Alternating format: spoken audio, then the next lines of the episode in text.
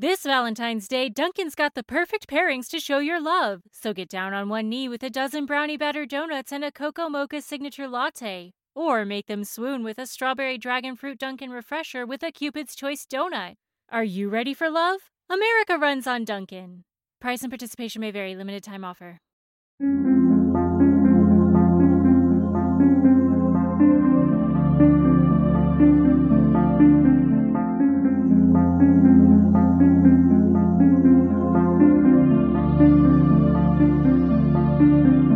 History tells the story of the world and of our lives. Sometimes that history goes bump in the night.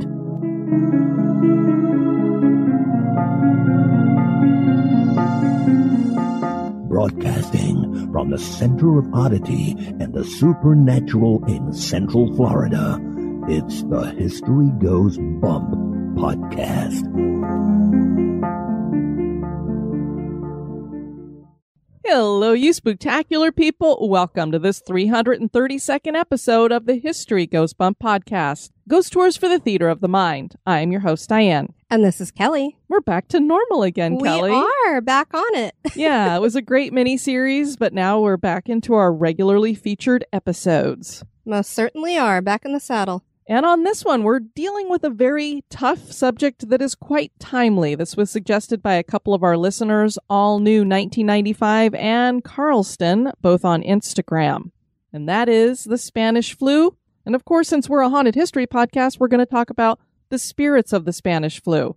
These were tough to find, Kelly. I certainly appreciated that because you were looking and digging for a long time. when you put ghosts and Spanish flu together in a Google search, you basically get these towns were ghost towns because of the Spanish flu. Right. That's about it. Kind of like what we're seeing right now with COVID 19. Many of our big cities, like New York City and Los Angeles, Philadelphia, they all look like a bunch of ghost towns with hardly anybody in the streets. They do, quite empty. It is amazing. Articles comparing the Spanish flu to COVID 19 have been cropping up all over the place for the past month and a half, comparing these two viruses. And as you'll find as we're sharing the history of the Spanish flu, thank God there are some comparisons, but COVID 19 is nothing near how deadly the Spanish flu was. Exactly. So we are very thankful for that. And part of the reason was, of course, we have a lot of modern medicine and antibiotics and other kinds of medicine today that are definitely helping. Of course. And the self isolation. I think that goes quite a distance in terms of helping the spread. It does, although it probably is driving every one of our listeners crazy out there after you've been locked up with your children and significant other for days and days and days, weeks now. I don't mind being cooped up with you though. No, no, it's it's all right. If I had to be cooped up with anybody, I'd want it to be you. We're COVID buddies. and we're glad to have you guys listening because we have found I think a lot of our fellow podcasters will agree. We thought, oh, wow, people are going to be listening to podcasts like crazy because they're not going to be working. Yeah. No, they're well, sitting in front of their TVs. Not so much. We're definitely not getting the listenership that we used to. No, they're binging their, their favorite shows, I think. so if you're coming back after you're back to work and things are getting back to normal, welcome back. Yes, definitely. And if you're still listening during all Bless of this, you. thank you. Before we get into that, we want to welcome into the Spooktacular crew Zach and Connie. Thanks for joining us, guys. And now, this moment oddity.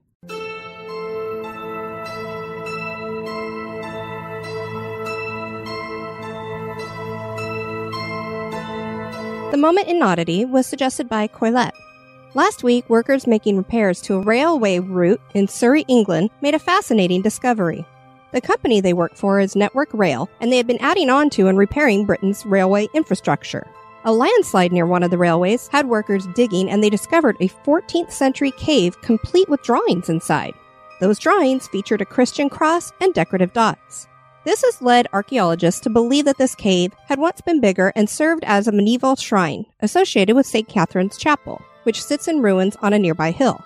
This discovery is the most recent of seven finds that the Network Rail reports on its website. Other finds include a Victorian roundhouse, a lost plaque for the railway from 1839, the remains of Isambard Kingdom Brunel's engineering workshop, the first settlement at London Bridge, Roman artifacts from the Saxon and medieval times, and George Stephenson's notebook from 1822. Stephenson is considered the father of the railways. Finding old artifacts during construction happens quite often and is not only amazing, but it also certainly is odd.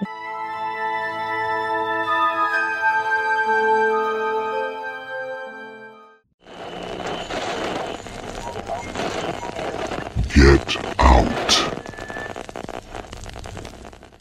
And now, this month in history.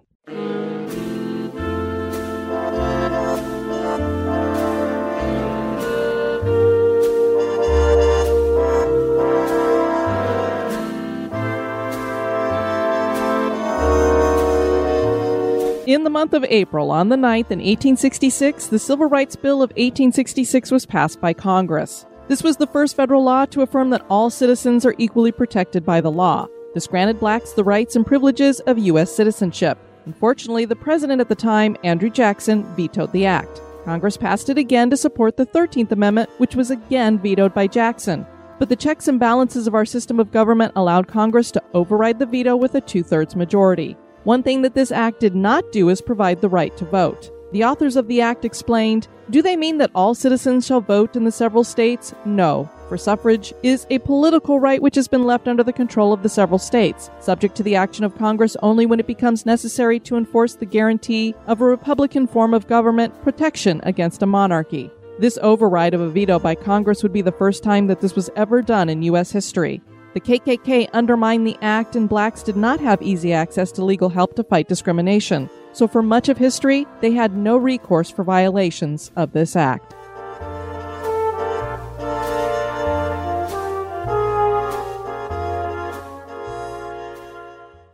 Pandemics and plagues have been a part of our human history.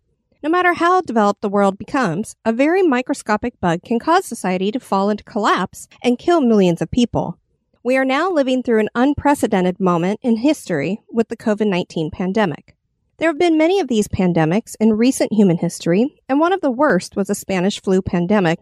This form of influenza was believed to have infected a third of the world's population at the time and led to the deaths of 50 million people.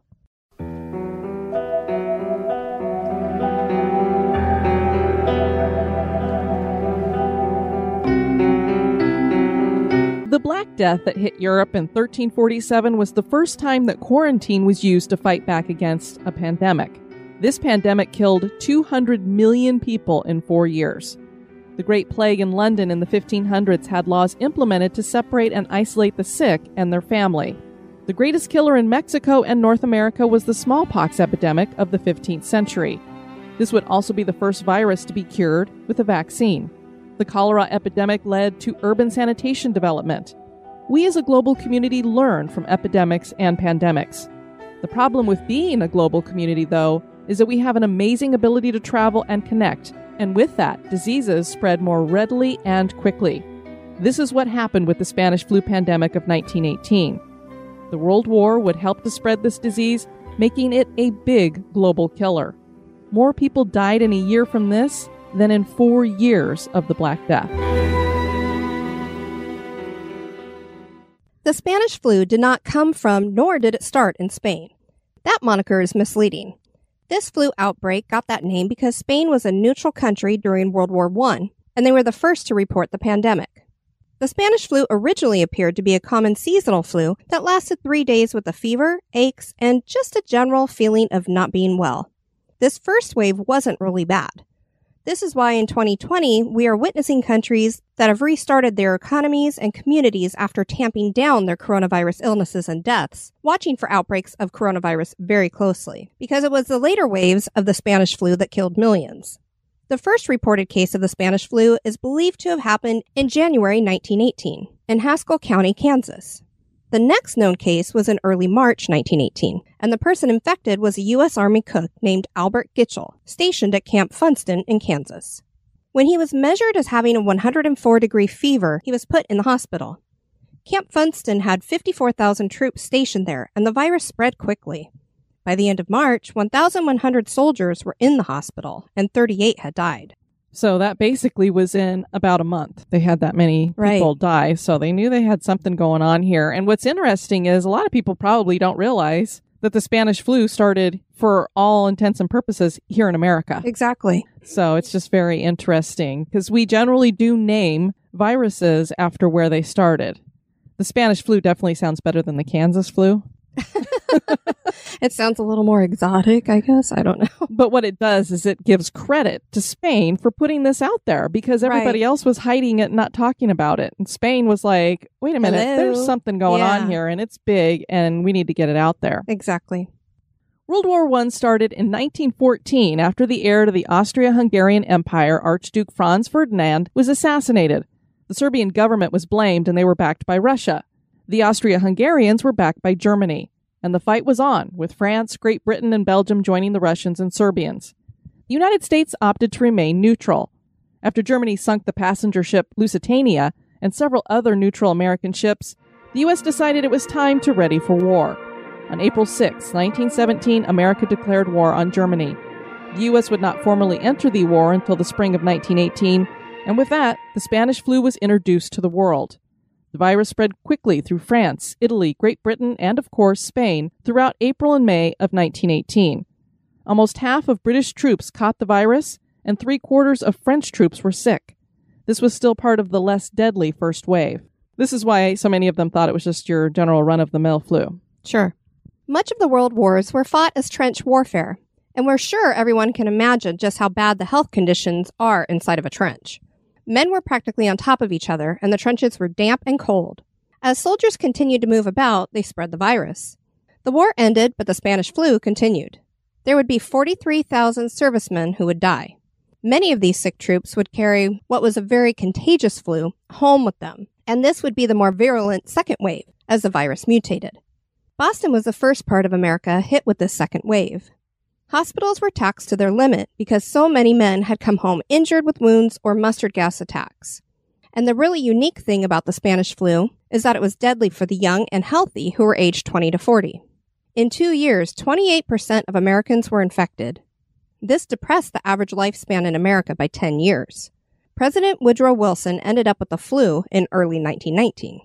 Yeah, so this is really weird because as we've seen with COVID 19 and a lot of these other, I mean, we've had SARS and the swine flu and the bird flu. It's, you know, these things come along every few years and it's always infants, the vulnerable who have something wrong with their immune system or some other illness that they're fighting, or the elderly. These were young and healthy people Right, who were were- mostly dying from it. Yeah, they were the main target. A third wave rolled in starting in the winter of 1919. So that's why you'll hear, we've said it both ways the Spanish flu of 1918, the Spanish flu of 1919. It's both years. Right. And so we have a third wave rolling in, which is again why we're watching COVID 19, because we're just in the first wave here. We know there's probably going to be a second wave that's going to hit come next fall, winter, that kind of thing. Sure. And that's why we have to get a flu shot every year because the flu continues to mutate and change, and all of these flus stick around. I mean, we've been fighting the swine flu ever since it came around and stuff. So, people all over the world died rapidly with a mortality rate of 2.5%, which is absolutely unheard of.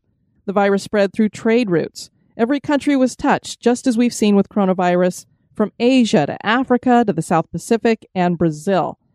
And of course, at that time, it was even weirder because here we just fly and take cruises you all would- over the place. You would expect it to spread a lot more rapidly into other countries this time in history versus back then. Absolutely. And just just goes to show part of the issue was the war. If the war had not been going on, this probably would not have been as spread as it was. Sure, it'd probably be much more contained. India was hit really hard with 50 deaths from influenza per 1,000 people. One narrative claimed that four women were playing cards one night, and by the next evening, three of those women had died from this form of influenza. The worst effect of this disease was this development of a pneumonia that caused a bloody froth to spill from the mouth and fill up the lungs so that the ill person suffocated. And just as we're witnessing today, scientists were rushing to find and create a vaccine for the pandemic.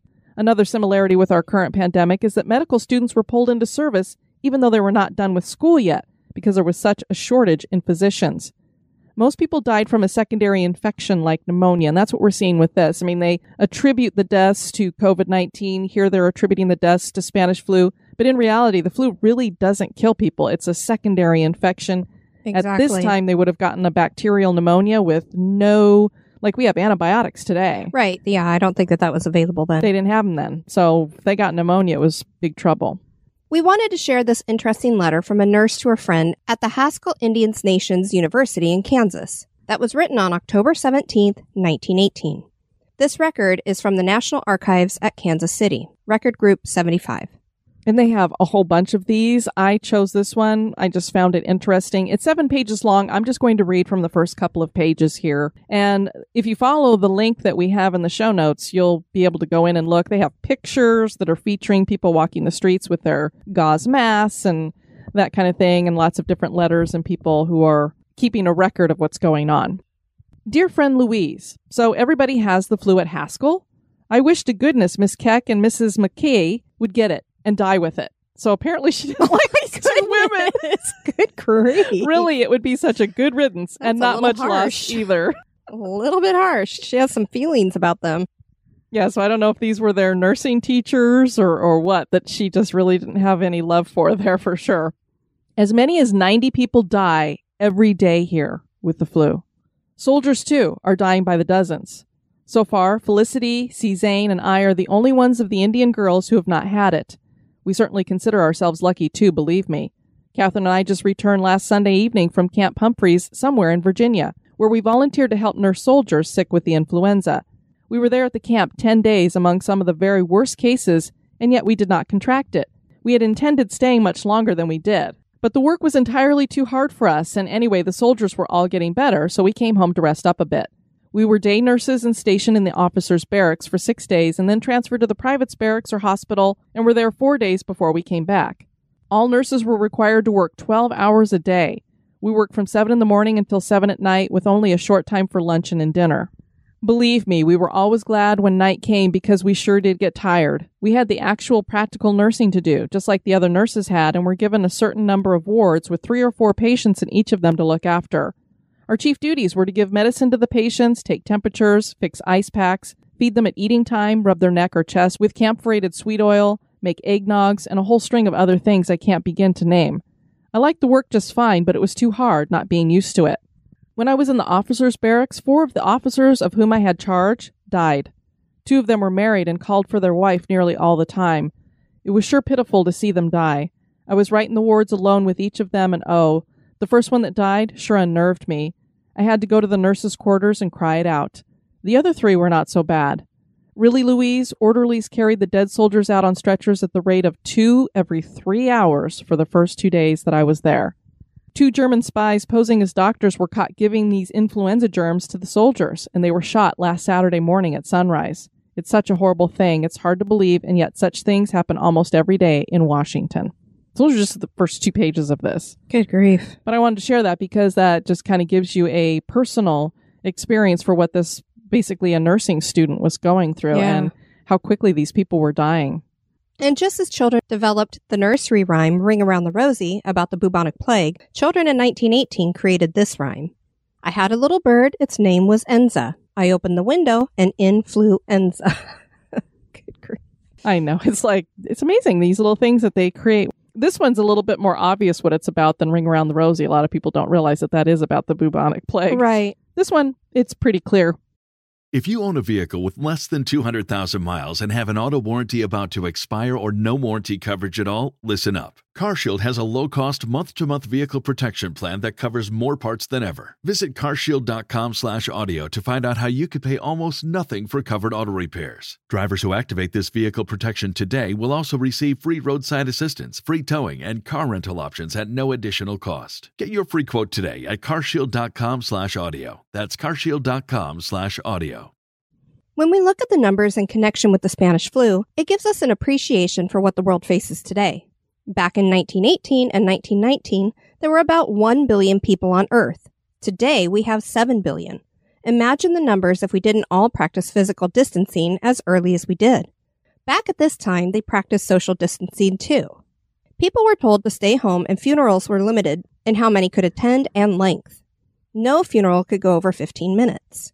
Coffins were hard to come by, and morticians and gravediggers were overwhelmed. Steep fines were issued for people ignoring flu ordinances. Gauze face masks were handed out to everybody. So it's nice that they had the opportunity to get a face mask. I know we're having to make our own. right.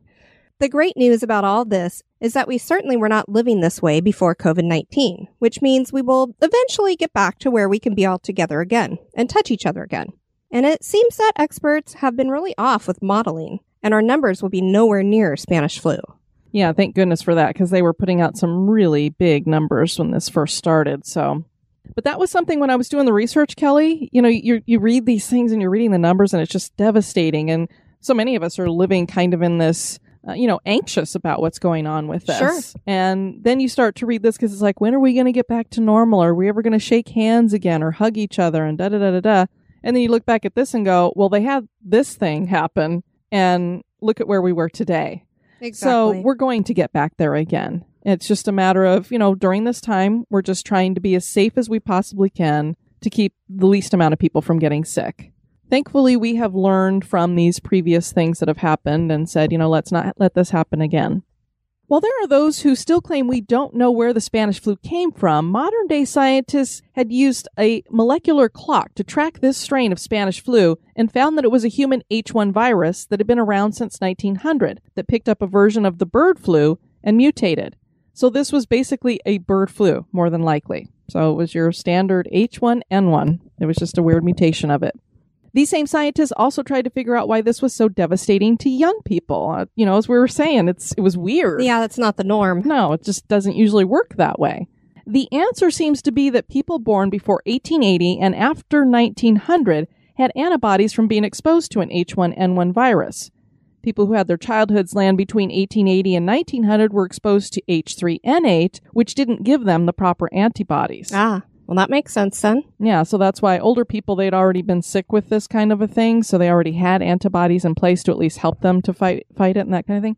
Which also makes me think because they say that antibodies are not sure how long they stick around and maybe it's only for a short period of time. I'm thinking they stick around a little bit longer because It looks that way. if they at least they made it so that these people didn't get as sick as they could have. I mean, similar to when you're getting your dog vaccinated, and Mm-hmm. some owners choose to do the titers, the blood test to check their immunity levels versus just reboosting them, giving them additional vaccinations. Mhm. Typically, the time frame that their blood is showing that they're immune is much longer than ever expected. Wouldn't that be cool if they had a test like that for humans? They should. I wonder why they can't do that for us if they know. can do it for dogs. I'm sure they can. It's just a matter of money, probably. Maybe because it would be nice for everybody to know, you know, what antibodies are you carrying around? Because I know that's the main thing they're talking about with COVID nineteen right now is checking Sure. us all for antibodies. Because you and I, We were probably we kind of think we might have been exposed because we were in the heart of ground zero in New York during this, and the first case that came out of New York was the day we flew out of there. Yep. So I would be shocked if we didn't get exposed to it in some way. We have found ghost stories when it comes to so many epidemics and pandemics, whether it be smallpox, yellow fever, but for the Spanish flu, it took some real digging. We found some spirits connected to the Spanish flu, and the first place we started is where the flu first got a solid foothold, and that was Camp Funston at Fort Riley in Kansas. This was the largest of 16 temporary military quarters as America ramped up to enter the Great War. This was a strategic site because of the central location, and construction was begun on July 1st, 1917. This was not only a training camp, but also a place where conscientious objectors were taken for detention. There are around 1,400 buildings that are today used as temporary housing. Camp Funston ceased to exist officially in 1922. The Spanish flu spread through the camp quickly, and a field hospital was set up. Many of the soldiers died, and it would seem that one of them is still around in the afterlife. This spirit was first seen by a public works employee, and he knew he was seeing something unusual because this man was wearing a World War I uniform. The worker had been sent to the former camp to work on a down power line in the middle of a snowstorm. He was near a building that had served as the old World War I gymnasium, and the figure was wearing a heavy wool overcoat and had a rifle over his shoulder. He was pacing as though on guard duty. Even though the soldier looked out of place, the worker still believed that this was a real human, and he decided to share some of his coffee with him. The soldier had disappeared, and even though there was snow on the ground, there were no footprints where he had been. Now, perhaps this was residual, Kelly. Sure, could have been. Obviously, he's wearing a heavy wool overcoat and has a rifle over his shoulder, so, you know, I don't know if ghosts can choose what they wear or put something on if it's a little chilly out. But he wasn't responding to him either. So No. it wasn't like there was some type of intellectual interaction going on. No, and I I don't know that there could have been because it was kind of at a distance, and so by the time that's he true. walked over there, he's like, "Where did he go?" And then he's looking in the snow and going, "Wait a minute, there's no footprints. I know I saw somebody over here." He was more of a tea kind of guy. Maybe he was. he's like, "I'm off duty. I'm t- I, I'm just trying to figure out how he didn't make any footprints." But others have seen a World War One soldier too, and the only reason one would have died here, I would think, would be because of the flu. I mean, they had so many who died there, and this gymnasium would have been used for sure as some kind of a barracks hospital kind of thing with a bunch of cots laid out. The likelihood of this being a Spanish flu victim is very high. Maybe not, but I'm leaning towards that's probably where he came from. I would imagine. The Great Lakes Naval Training Station was opened in 1911. It started to ramp up activity and recruiting in April 1917 because of the Great War. Conditions at the camp were rough, with many recruits sleeping in tents on muddy fields. The first reported case of Spanish flu here was reported on September 7, 1918, when the sailors were transferred from Boston. And remember, Boston is when the second wave comes. Exactly. The way the naval training station was set up, many people came here for events, and there were many civilians who worked on the base. The virus spread quickly. The Chicago Reader reported one recruit, Harney Stover, writing home. It begins with high fever. Most get real weak and collapse. I probably will get it. I don't think I will be very sick. But recruits did get very sick, and many died. The Great Lakes Naval Training Station became the beachhead of the epidemic in Illinois. There was not enough medical personnel to go around. Many were worked practically to death, and they fell ill.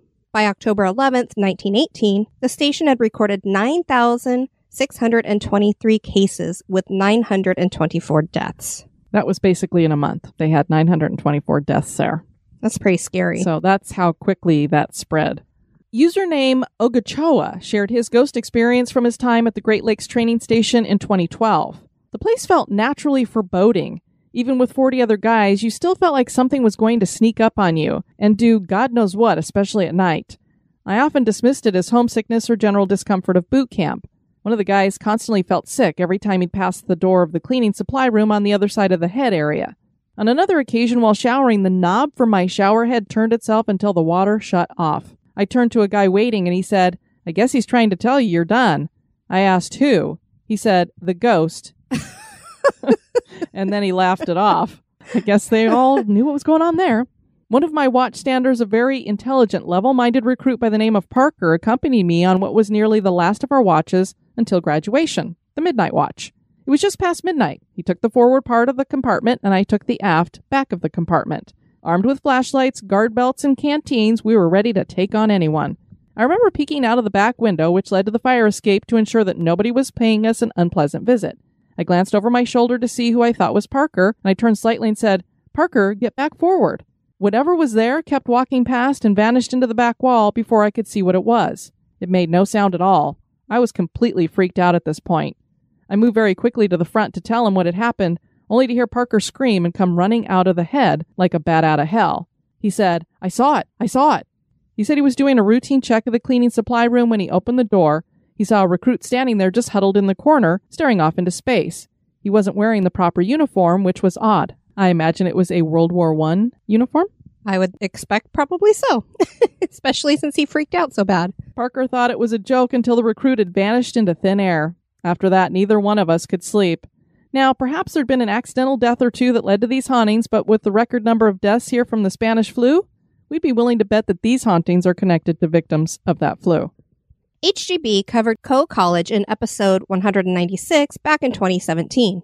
The most famous ghost that haunts the college is said to belong to Helen Esther Roberts.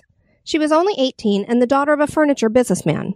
The furniture business was actually a generational family business. Helen had suffered from scarlet fever in 1914, and it is believed that this left her more susceptible to disease, and she died on October 19, 1918, from pneumonia caused by the Spanish flu.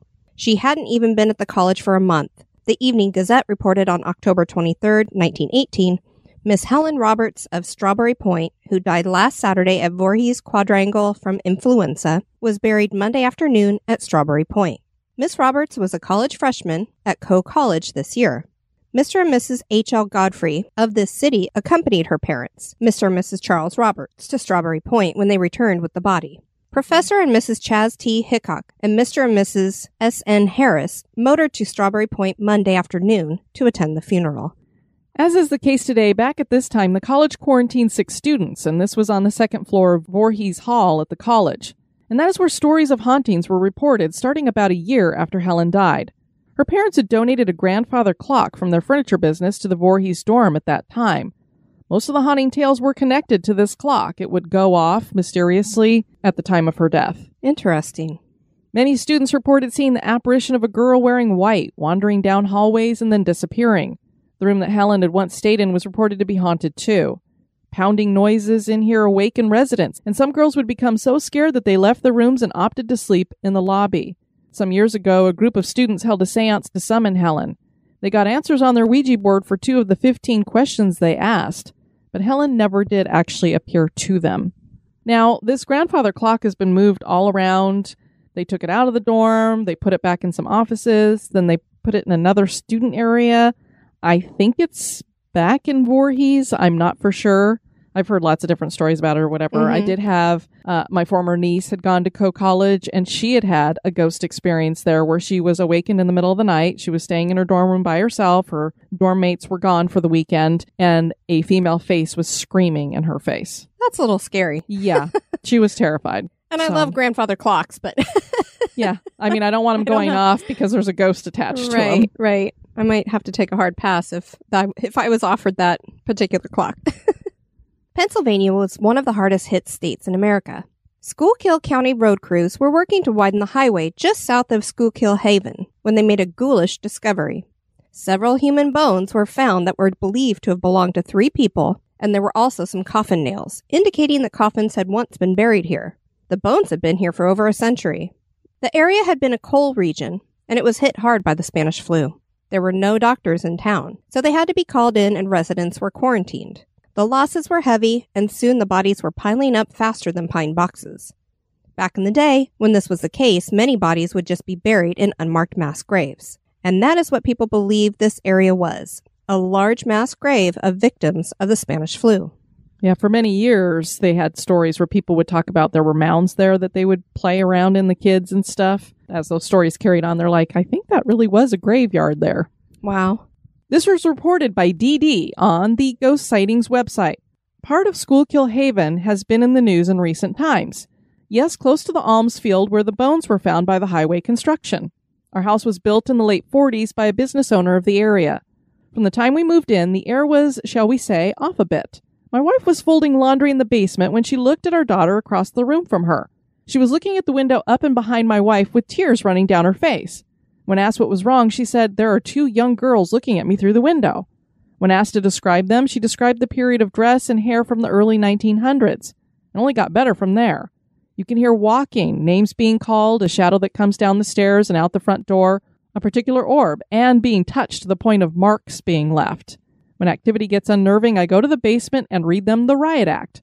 For those of you who do not understand, this is my house. They are the guests, and their actions towards my family determine if they are welcome or not. To me, I have no problem, but to scare my family, I have an issue with that. Those girls I mentioned have been seen in the house at various times as well, mainly in the back room. It's really freaky when you pass a doorway and there's a girl sitting cross legged on the floor you've never seen before, and then she isn't. As I worked a second job returning home after 1 a.m., my oldest would wait till I returned home before she went to sleep. Yes, she was scared. Knowing she was in bed for the night, I went to get a shower. From upstairs, I heard her come out of her room, walk to the kitchen, and get a drink of water. I heard the water turn on, then off, place the glass in the sink. We have a stone sink, and the glass makes a distinct noise when being put down. Then she'd walk back up to her room. Good, I thought. She's in bed. Getting ready for work the next day, she came out of her room and said, Please tell me that was you in the kitchen last night. I responded, No, I thought it was you. Well, My daughter was in her early 20s, home from college for the summer. These are but a slight glimpse of what happens in our home. So I'm believing, since they pointed out the fact that they are right next to where these bones were found, that they believe these two girls that they're seeing in the house are related to some of these Spanish flu victims. I would imagine so. Now, of course, we could be just really stretching to try to equate these spirits Dig- to the Spanish flu. The Spanish flu. But this really was, I mean, it was very difficult. Helen was literally the only person I could find that we had a specific, this person died from the Spanish Right. flu, and they are said to be haunting this location. Right. I think our guesstimating that these people are connected to the Spanish flu is probably right on. I would imagine. There were many mass graves dug all around the world, and there's no doubt that these spots more than likely harbor a ghost or two. The Spanish flu was the most horrific pandemic for centuries. It left 50 million people dead. Catastrophic numbers like that make it easy to believe that there are ghosts connected to this event. Many of the victims were those in the prime of their life. Are their spirits connected to the Spanish flu? That is for you to decide. Well, Kelly, we hope that everybody continues to stay safe and healthy during this time. Yes, be well, everyone. We'd love to have you guys check out our website at historygoesbump.com. And if you want to send us some feedback, you can do that at historygoesbump at gmail.com. We did get an email from Dana. She said, Hey, this is going into the Wayback Machine for you guys, but I was thumbing through your past episodes on Stitcher and I came across your Ferry Plantation podcast. I lived in the Pembroke neighborhood your guest mentioned from 1973 to 1986. My friends and I were all over the area and I had no idea there was a colonial era building there. There was a rumor amongst the kids in my neighborhood that there was an old woman who lived down that road who would shoot anyone who was trespassing with a salt gun. assault gun. Or assault. Like salt. S. S A L T. They would put salt in the the gun. It would be like a shotgun. And they uh-huh. would use salt pellets instead of Interesting. The other kind of pellets never that you put anything in. about it. Yeah, so it would shoot people with salt. I have heard I'm of like people doing assault that. or like an automatic I guess weapon. it does sound like an assault weapon. Whoa, there's an old lady down there with an AK 47. Look out. I first read about Grace Sherwood in a book called The Witch of Pungo by Louise Venable Kyle. I lived very close to Witch Duck Point. I thoroughly enjoyed hearing your podcast about my old neighborhood. My sister and I are going back to Virginia Beach in August, hopefully, as we all hope we'll be traveling soon. I'm going to drag her to Ferry Plantation. You guys are great. I enjoy your podcast very much. Thank you again. Stay well, you guys. So thank you, Dana, for that. And then remember on the last episode, Kelly, that Kurt had shared that people who were from Cascade, Iowa got into the circuses for free. And I was like, oh, we want to know the story behind that. I do. Well, he shared the story about that. Excellent. So I'm going to share it with all of you. So here's a story as told by the Cascade Historical Society. In 1880, the circus made its way to Onslow, Iowa by wagon pulled with horses that were also used to perform tricks. The troupe encountered problems along the way, but their biggest misfortune occurred when a nasty storm blew their tent to shreds and ruined their already meager equipment. They had no money since they were unable to perform, but the circus animals still needed to be fed. And because they couldn't pay for feed they had already purchased, the store owners kept some of the animals until payment could be made. Disheartened then, the brothers gathered what animals they had and trudged 15 miles through muck and mud to Monticello, Iowa. They were hopeful with a good crowd and show they could get back on their feet. Their hopes fell flat because they had no money to purchase the license in order for the circus to perform. They heard rumors that Cascade enjoyed good performances, so Al Ringling made his way 10 miles to Cascade where he met two prominent businessmen, Mayor Isaac Baldwin and R.J. McVeigh, who was the publisher of the town's paper. Mayor issued the permit without requiring payment. They then printed handbills to advertise the show. They also extended credit until after the show, so they financed the transportation, feed, and other expenses. Several boys offered assistance in helping the company get through the muddy roads to Cascade and passing out advertising along the way. In record time, the tattered tent was up and held a full house for the afternoon performance. A crowd swept in from the county side for the evening performance. So many people, there wasn't room for them all. The receipts from the performance was enough to pay the bills and money left over to give them a fresh start. It wasn't long before the circus traveled by train, which meant the circus could not return to Cascade. Several years later, a group of Cascade friends went to a performance in Monticello. They listened as Al Ringling captivated them with the wonders of the circus. They were startled as Al suddenly interrupted his speech to exclaim, Why, there's Shorty and some of the boys from Cascade. Come up here on this platform. He enthusiastically shook their hands and described to the crowd how Cascade helped the circus. That is fantastic. I know, I love this story. Al Ringling said, Anyone from Cascade is free to this show anytime. These boys will be at the door to identify anyone from Cascade and pass them in. That goes for any place we may show on Earth. Anyone from Cascade has the run of the grounds wherever we are. Through the years, the circus has remained true to their word, and the citizens of Cascade have been able to attend the circus for free of charge wherever they perform. I live in Cascade, so someday hope to find out for myself. I love that so much. I do too. And now that the circus is supposed to be coming back, hopefully after all this, exactly. he'll get a chance to find out if that's true. Well, we want to thank all of you guys for listening to this episode. I've been your host, Diane. And this has been Kelly. You take care now. Bye bye. Bye-bye. This episode has been brought to you by our executive producers Dispatches from the Grave Digger. We'd like to thank Corinne Musk for her one time donation, and we want to welcome into the cemetery Rhonda. You're going to be buried in a chest tomb. Thank you so much. You can find History Goes Bump on Spotify, iHeartRadio, Stitcher, Apple Podcasts, Pandora, Google Play, and anywhere you can listen to podcasts.